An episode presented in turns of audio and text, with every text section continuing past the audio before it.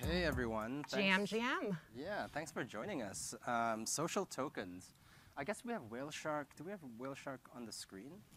Uh, I think he's joining us virtually.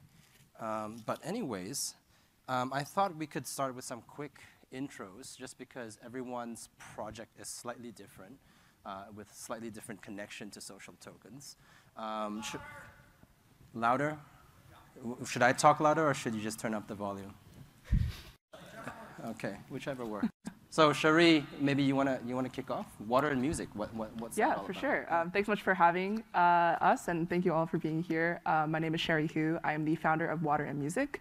Um, we are a music and tech newsletter that's been running since 2019, and as of around eight months ago, we've um, been undergoing a transition into becoming a DAO. So we have our own um, governance token. I call it a research token called Stream, which you earn by contributing to our collaborative research reports. So in terms of the perspective that uh, hopefully I can bring to this conversation, it's both, it's both as an operator of a DAO and as someone who has done a lot of research on social tokens, um, specifically in the music and entertainment industry. So like artists and music communities launching their own tokens. How big is uh, Water Music's community? Right now, so we have a paid membership layer, which gives you access to a lot of exclusive uh, content articles that we put out into our community. It's roughly 2,000 members right now. Um, and in terms of people who hold our token stream, it's around 400 people currently. Gotcha. Yeah. Um, you know, I'm a sus- subscriber, so uh, really the place to learn about uh, music and Web three. Um, Evan, Disco XYZ. Thank you so much for having me and really excited to see all of you guys today. So at Disco, where I am a co-founder, we are building your identity for the metaverse. So what this means is that we equip you with your own personal data backpack so that when you create awesome data inside of applications, whether in Web 2 or Web 3, regardless of what blockchain, when you create that data, it goes straight into your data backpack, encrypted against your keys so you can take it with you. Instead of being consumed for resale by an application or published for the world to see on Earth and in space forever on chain. Um, so at Disco, we think about the, the primitives that exist off the chain. Um, this means decentralized identifiers, the aliases for our addresses that can talk to one another across chains Web 2 and Web 3, and verifiable credentials. This term might be new for some of you. It's kind of like an off chain NFT. It's a signed statement written by one party about another. So at Disco, our definition of the metaverse is your ability to show up in any digital or physical environment and receive a personalized experience as a result of the parts that you, of yourself that you choose to share. So when we think about community at Disco, we think about communities that do not have an unfettered secondary market, communities where you not, cannot pay your way in to participate. We think about communities that are based not on your financial resources or your access to alpha, but rather on your non-financial contributions. So really excited to talk about what community means in the context of all these primitives today. And you recently did a big podcast with Vitalik on this very topic, right? Yes, Vitalik and I had the opportunity to chat for about an hour on the Bankless podcast earlier this week, discussing the relative merits of his new conjecture, so called soulbound tokens or modified ERC 721s that cannot be transferred, and the um, challenges that this conjecture faces compared to the existing embraced um, uh, standard of verifiable credentials that has been developed over the course of decades and has been agreed upon by over 100 different communities, including Bitcoin, Ethereum, Polkadot, Solana, even the folks who rep PGP keys. Awesome. Um, do we have Whale Shark? Can we hear from Whale Shark? Hi, Joon. Can you guys hear me? Loud and clear. Yeah. Hello from Asia, my friends. Uh, I go by the pseudonym Whale Shark. Uh, I'm one of the earlier and largest investors of NFTs in the space, started in 2019. Uh, actually started one of the world's largest social tokens in 2020 called Whale, uh, which comprises of 25, over 25,000 uh, NFT enthusiasts, uh, general NFT enthusiasts around the world. Uh, eventually founded a metaverse fashion brand called Elite, uh, which is also powered by social tokens. Um, very have always been extremely bullish on the concept of digital ownership, as well as the ability for social tokens to be able to drive engagement and reward community members for participation. So very excited to be here. Jude, Jeff, CoinDesk, thank you very much for having me today. Awesome. awesome. I'll say a little bit about myself. I'm Joon Ian Wong. Um, I'm a longtime journalist in the space. Um, started uh, covering Bitcoin back in 2013 at CoinDesk, uh, and actually started Consensus back in 2015. So it's been a it's been a long, strange trip, I think, for, for everyone involved. Um, I also, I was told to give an intro on why I'm here, uh, what, what I do with uh, social tokens. So I did my own token called Joon uh, in, I think, early 2020. Um, do not go on Uniswap to buy it because there's no liquidity. Um, OTC deals only. Um, but, um, you know, so I got into social tokens back then, experimented. I ran a bunch of meetups. And I discovered that it was just really freaking hard to uh, keep a token going. Like, you know, how do you distribute it? How do you, um, how do you ensure people uh, don't, you know, uh, manipulate the price? There's just so much work that goes into it. You know, I realized why we have central bankers uh, after I did my own token. Um, so, but you know, I got involved in lots of other initiatives in the social token space, uh, and I keep saying social tokens. I'm told that's no longer the term uh, du jour. Um, but uh, you know, I'm a bit old school. So I worked with Seed Club early on, invested in Seed Club, worked with many of the projects in there. So that's, that's my background um, in social tokens. So I guess you know, maybe um, semantics might be a good way to start. You know, we started off kind of with personal tokens, if anyone remembers, people like Alex. Um, he, did, he, did a, he did the Alex token, uh, I think in 2019. And then that kind of evolved into like social tokens, and I think now we have community tokens and other terms. Um, maybe we'll start with Whale Shark because he was very early. Like, wh what do you think about this evolution, Whale Shark, um, and what do you call category right now? Joon, I think you're spot on. Semantics is a wonderful way to start the discussion because you know we really have to ask what are social tokens. I think social tokens are still a very broad definition um, of tokens that are used to incentivize and drive communities. And when you talk about communities, as you said, you know, you can subset the whole social token sphere into several different things, right? You have personal tokens, uh, as you mentioned very early on. Uh, you're talking about Alex, and you're talking about a, a you know an array of other um, individuals, right? Um, who were basing the value of that social token and the utility of that social token on their own lives uh, or the or I guess the activity within their own lives. Then after that, you had you know what you might be able to call creator coins or creator tokens, whereby you had NFT artists or creators within the digital environment. You know whether they be artists like you know Pak with Ash or Hacked with Mork, um, or you know RAC, right, who all came out with their own tokens, uh, really to almost incentivize their fan base uh, as well as allow that fan base to have a more apt say or a larger say in the way that they created uh, in terms of what they liked. Then after again, I, I think you, you, we talked about personal tokens, we talked about creator, to you got, talked about creator creative tokens. Then you had community tokens like Whale, like FWB, and all these other wonderful projects that again use tokens as a means of incentivizing their community, but also as a means of governance, right? moving on from community tokens, uh, you know, and it kind of, you know, when, when the community is more focused on a single project or, you know, a, a single entity of interest, um, you know, you had governance tokens, right? And we've seen a very large growth of governance tokens, particularly towards the end of 2022, um, where initially, you know, you saw, you know, you saw rare from Rarible, you saw rare from SuperRare.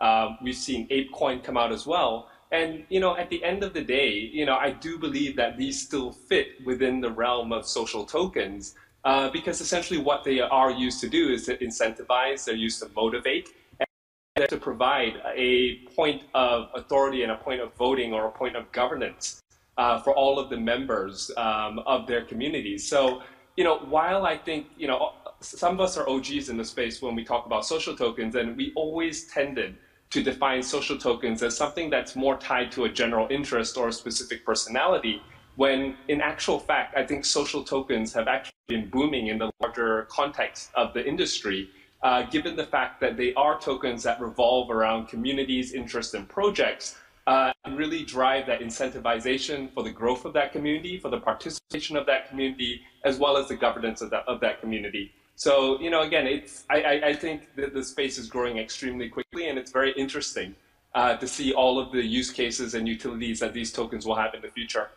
Mm-hmm. I see you nodding, Evan. Yeah, do you have something to add to that? Oh, I, I, you know, definitely agree that, and, and thank you, Whale Shark, for, for taking us through the lineage of this verbiage. I think it's really important for us to think about how, as in the protocol, our words are composable and they are evolving.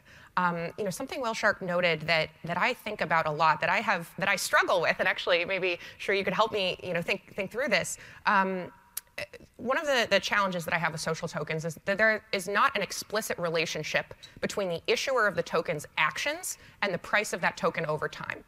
So after you, you know, provide your social tokens for, for sale on the open market, unlike an equity where a business's performance is you know, somehow related to its, its stock price, and of course there's an element of sentiment in the market, but without the um, sort of standard cues of how we should value something, we are beholden to community sentiment so much. And so I struggle to understand how over time uh, community tokens can maintain an effective reflection of value when the body of that token is so separate from the actions of its issuers in a very tangible sense. And I guess the, the other other thought that, that you brought up in my mind where, where I struggle and, and would love to, to explore with you guys um, is what, it, you know, what does it mean when we look you know, this beautiful journey that Whale Shark laid out for us, what does it mean when we look 50 years in the future? What does it mean to sunset a social token, right? You're not just going to like slowly rug your community till you die and everything's zero. So how do we think about the ongoing um, activities of a community with relationship to the value they're producing, the issuer they represent, the community they, they represent, and the organic life cycle of how we as humans change and evolve over time? Yeah, fascinating. Um, love all of this. Yes, so many thoughts. So uh, in terms of how I understand social tokens, I'm coming to this again, like focusing focus on the music industry for the last uh, six, seven years. Um, I started writing uh, as a freelancer in 2015, and that year, or like 2015 and 2017. I'm not sure many of us are familiar with. There's a whole ICO boom, um, and a lot of like artists and DJs were involved in that, um, and that very much lines up with the definition of guess how I originally thought of social tokens, which is a token backed by someone's brand or reputation. Um, in uh, I guess in like the DAO world, uh, you can like describe that as just like vibes. It's a very you know abstract uh, understanding of like the value of a brand. Um, and of course, like given the fickleness of celebrity culture, of just entertainment in general, um, you, I think it should be expected that the value of a token that is just defined by someone's vibes or someone's brand, a singular person's brand, is going to um, just tank or be super volatile. Um, definitely something that I'm, I'm noticing now, maybe like with the shift to thinking about community tokens, is not just about vibes, but about, yeah, like what are we actually doing? Like what are we putting out into the world? What kinds of projects are we working on? Um, thinking from like an artist perspective, like it's not just um, RAC, I think, is a great example. Uh, he, you know, is, is, not just launching RAC coin and whoever is a fan, like, kind of like take advantage of it. He and his team are taking actually a very thoughtful approach to like community design, um, all the way from you know the first step of their like airdrop to people who are supporting him across uh, Patreon, Bandcamp, which like a lot of different channels, but also like once you hold the coin, how can you interact with other fans? Like what kinds of things can we work on together? Which is, uh, that just gets to general like community design, which I think not many um, artists or at least like bigger celebrities are thinking about. So I think that's, um, especially this year, that's a big mindset shift. Just to touch on that, and maybe Whale Shark will come back to you in a minute, but um, um, you know, I was a researcher in residence um, at Rally, which is a big uh, platform for creator coins. And one of the ideas that I was exploring was this idea of social tokens as um, sort of loyalty points, but with liquidity, right? So in the past, you could do loyalty programs, but you need you know, a ton of resource to like sign up all these partnerships, operate this database, and so on and so forth. Uh, now you can offload a lot of that work to a blockchain which you know is good and bad, right? There's upsides and downsides. So I'm just curious, like, to the point of community design, like, uh, do you think there's some overlap there with this idea of loyalty points, which is a much more, I think, corporate idea, but you know, it's kind of like how brands deal with their communities today, right? Yes. Oh, and this is getting to your point um, about earlier about um, yeah, like whether long term this model is like the singular model for like Web3 communities. I definitely don't think so. Um, at Water Music, I guess we're like very early in our thinking on this, but definitely something that we're thinking about. And what a lot of other DAOs are thinking about are having multiple different like token types to represent different, uh, just different like parts of or kinds of involvement with a community. So um, I think there's a reason why if you look at a lot of different Um, companies like Disco, uh, Passage is another one, Passage Protocol, like uh, companies that are working on building um, membership frameworks for Web3 that they're not using, for the most part, they're not using fungible tokens, they're using NFTs. Um, if you just think about at the fundamental, like technical level, being able to, if you're, if you're trying to track someone's engagement in a community um, that you know takes that community context into account over time and like uh, you know, updating the metadata in a given NFT, like that is impossible to do to my, to my knowledge with uh, fungible tokens or with social tokens. Um, of course, social tokens can be a layer on top of that. Um, you know, once you, whatever mechanics are behind the token, whether you earn it or you can buy it, um, there could be a dynamic market around that. But I, I definitely agree personally that having that uh, represent uh, membership in a community. There are just a lot of just fundamental data issues where that breaks. To respond to that for, for a moment, I think um, you know the, the concept of loyalty is really exciting because it allows us to capture our proofs of non-financial work and use them to unlock new privileges for us. But um, if I go to you know a thousand Boys Noize shows and then um, you know Joon wants to buy all the proofs that I went to those shows, he can look like he went to those shows. He can enjoy all of the great privileges that go with being a super fan of, of that DJ. Um, now, of course, this doesn't make a lot of sense, right? Loyalty is not transferable, and so the vehicles representing loyalty should not be transferable. If you perform actions that demonstrate your loyalty, the documentation of those actions should pertain to your behaviors, not to um, not to some you know asset that is not tied to you, right? I my actions of showing up at concerts mean that I am a loyal fan. That is not something that I can um, you know jump into if I just buy those proofs. Um, so when I think about loyalty, I think in Web three we have an opportunity to approach loyalty as something that cannot be bought. Agreed. Uh, Whale Shark, do you want to jump in on that? Sure, I'd love to. And I, again, I fully agree with all the panelists here. And Joon, I think you bring up a very interesting point. So my response will actually touch on two pieces. I think the first piece pertains to what Evan brought up about you know the, the price of a token and you know the value of the token not reacting to I guess sometimes the founders or the uh, or the uh, or the actions of the team of a project, um, as well as you know from a loyalty perspective, what does this really mean for the economy? Uh, so, or, or sorry, for the economy of, of social uh, in the first instance, you know, I fully agree. Right now, I, I, think everybody needs to understand that the social token industry as a whole uh, is extremely, extremely nascent, right? Uh, I think we're still growing. And, you know, very similar to the market that we see within NFTs at the moment, a lot of that money that's flowing in to invest in NFTs or flowing in to invest in social tokens is actually very crypto, uh, is very crypto bro oriented. So uh, you know, again, the pursuit of buying NFTs and the pursuit of buying social tokens at the moment, you know, in the broader context of the word, uh, you know, usually it's not for long-term participation within a project, but rather, again, following that more investment mentality uh, that we saw with the exponential growth of cryptocurrencies. So I think as we move into the future, what we will see is that the value of a social token, and sorry, I, I keep saying this, using social token in broader context, governance tokens, creator coins, creator tokens, you know, personal tokens, they are going to be very much largely tied to how much use case and how much utility a social token has. Now, Joon, in a previous life, I did work for uh, one of the largest loyalty point companies in the world. Um, and you know, the instant that I learned about social tokens, I saw that instant draw between you know loyalty points and social tokens, very similar to yourself.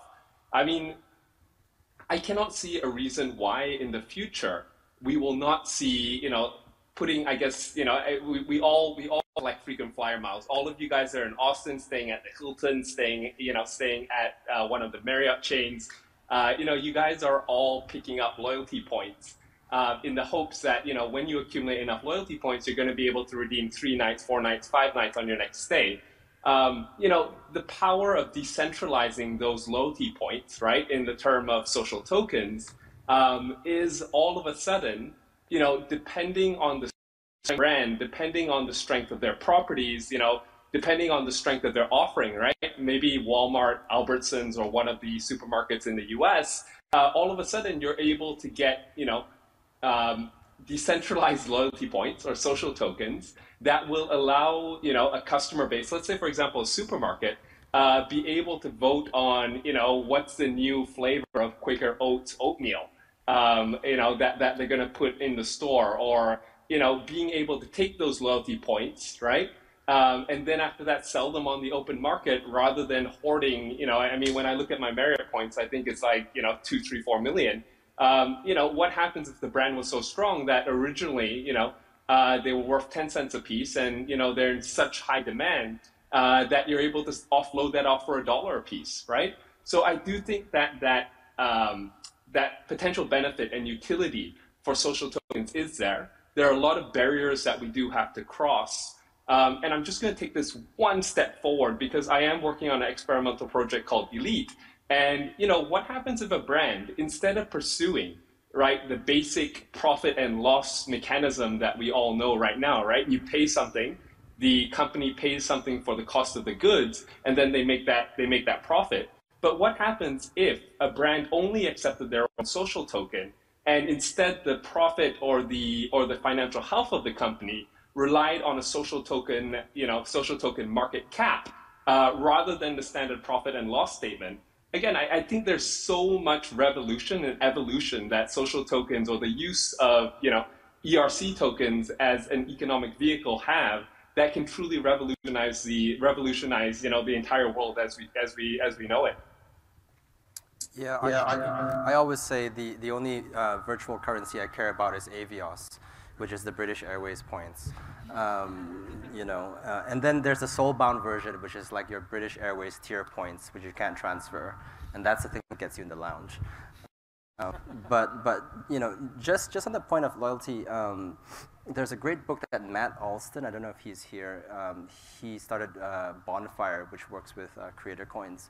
Uh, he recommended a great book to me called um, scoring points, which is a, kind of a history of the Tesco Club Card program, uh, which is one of the most successful um, supermarket uh, loyalty points programs. And that's just really fascinating in terms of some of the psychology, the, the consumer psychology, and so on, of like why people collect these points and how you design the engagement between the brand and the customers.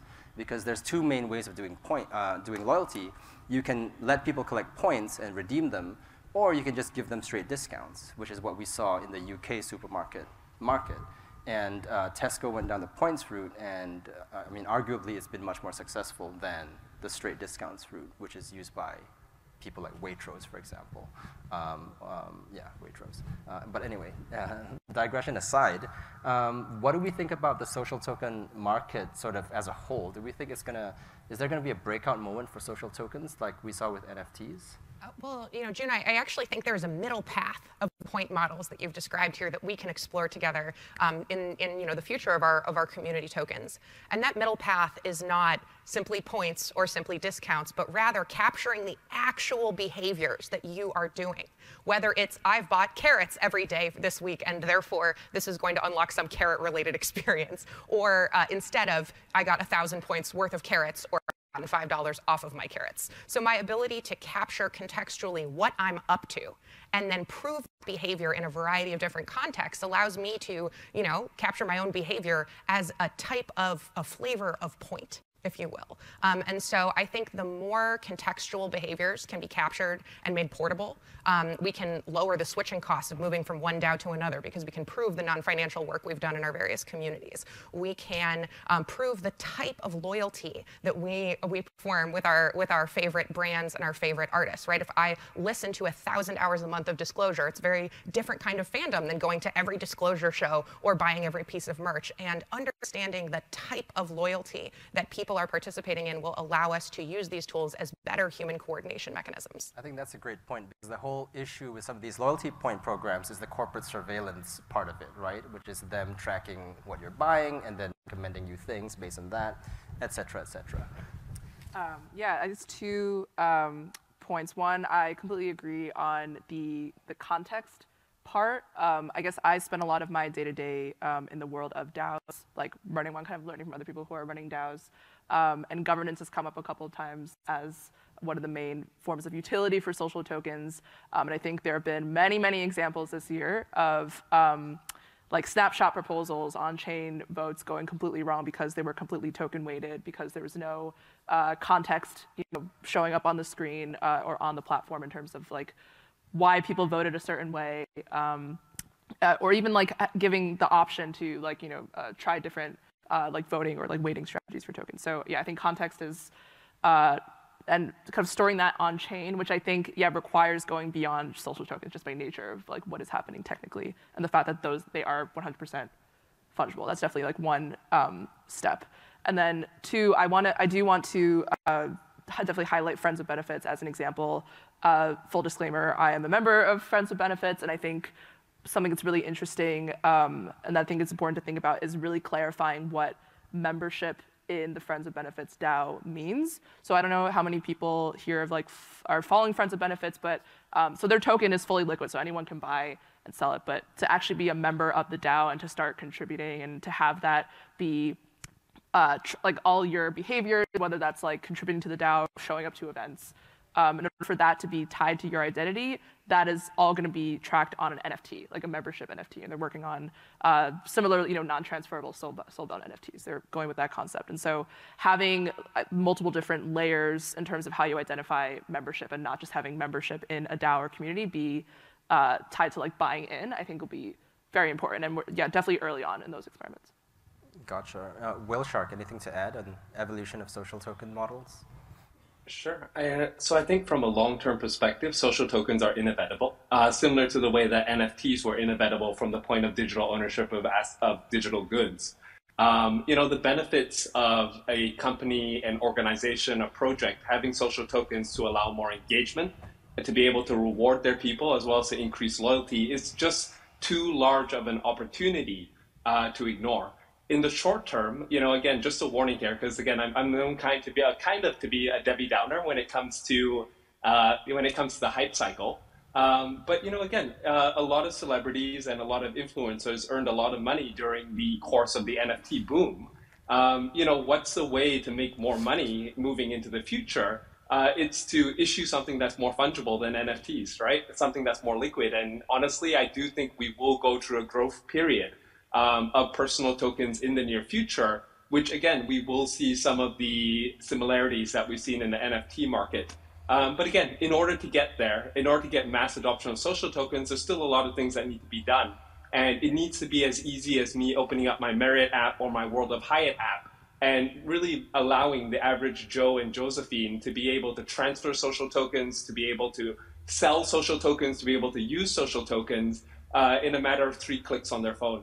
So it is inevitable, but I do think we have a long growth path to get there. Awesome. Thanks so much. Um, we've run out of time, unfortunately, but um, big thanks to my panel, Whale Shark, Cherie, and Evan. Thanks so much.